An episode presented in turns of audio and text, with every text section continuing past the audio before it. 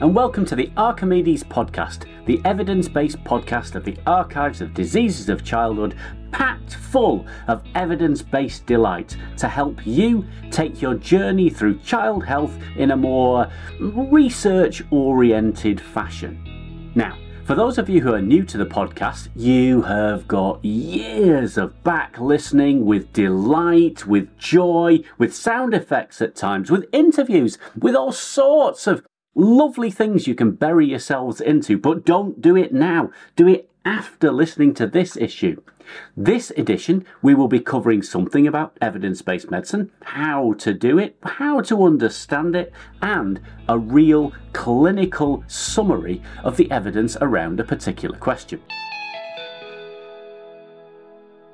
So, wouldn't it be lovely if we could all do evidence based medicine, but without the effort of going through the whole process? You know, the ask a question, that might take an hour to do that. Acquire the information, maybe a couple of hours in the library to sort that out. Appraise those papers that you find, possibly 35, 40 minutes for each of those. Maybe we're adding up to six hours or so now. And then do a synthesis and apply them in practice. Take a day or so to pull all that together, put it in the implementation plan. Now, if you're going to end up to go into all those lengths, you might as well write all that up as an Archimedes and submit it. Instructions are available off the website. But these pieces, the, the Archimedes pieces that you can read and hear the snippets of here, these are where somebody has already done it. Now, these are a shortcut to doing EBM in practice. There are even some shorter cuts too, if the resources exist in your area.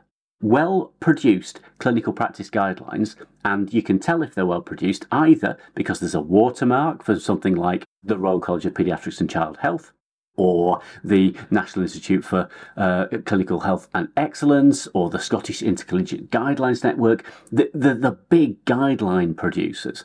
These will give you answers to questions that you might not have even asked yet. And if the organisation isn't one that you know has got one of these extensive manuals and how to produce guidelines, you might have to do an appraise bit on the guideline. And there's a checklist called the AGREE II in numerals, uh, in Roman numerals. You might have to do that, but that will then give you the information that you'll need for all of those clinical questions. That's a great shortcut.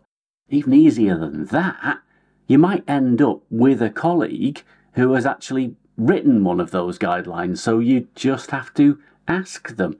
It's still EBM in the sense that you asked a question, acquired some information, appraised the source, and thinking of applying it. Um, it's just a modification of the way forwards.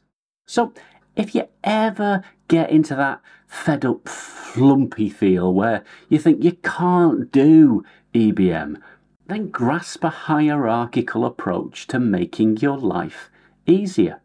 Take on 2023 to think how can I shortcut my EBM or do I need to go the long route? And if so, why don't I submit it as an Archimedes?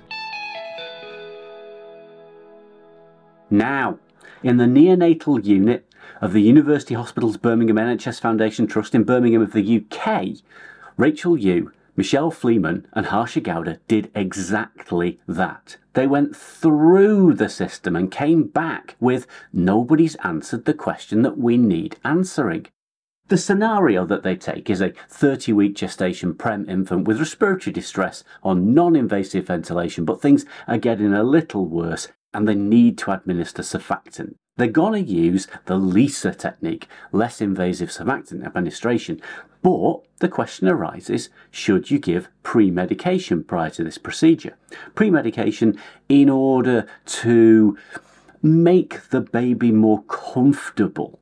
The structured clinical question that comes out of that is during LISA, less invasive surfactant administration, in neonates, that's the patient group, is the use of pre medication, the intervention, compared with done without the comparator intervention associated with increased neonatal comfort, but considering the increased risk of complications such as desaturations, bradycardia, and apnea. So, is there a balance to be struck? The team went away and they looked at Medline, Ovid Embase, CINAHL, and the Cochrane Library, and they used a variety of keywords to try and draw together these sort of less invasive papers and then elements of pre medication. They found 46 potential articles, scoured them down, and put six in in total. Of these six papers, two of them were randomized clinical trials and the others were cohort studies, either prospective or retrospective. They ranged in size from 495 at the largest of the studies down to only 30 or so in the smallest. The two RCTs were of 34 and 78 infants. The RCTs used various validated scores to try and look at sort of distress levels um, in the patients and use different things in terms of randomization. One pre-medicated with propofol, one with fentanyl. Of the cohort studies, there was another mixture of different things to be used. Some propofol, some a variety of different analgesics or sedatives, some uh, straight up ketamine and atropine. So a big mixture of different approaches to pre medication here. They mostly used techniques to measure comfort and distress as have been used in a number of different areas. So things like the Comfort Neo score or the RPIP score. Things that could reasonably be expected to give us a sort of report that if we did it again, we would get the same information back again. They also looked at adverse events and they looked at the, the classic adverse events around uh, the period of intubation or things being stuck down your ET tube or things being stuck down your trachea, at least things like desaturation, uh, apneas, and the like. Pulling all of this together, they found that despite there being quite a few infants here, it was a bit of a mess of data. The studies that were done prospectively or retrospectively didn't always have the most tightest way of collecting the information or analysing them, and that, that whole range of different techniques that they're using means that any conclusion that you come out with has to be a little bit muddy on the far side.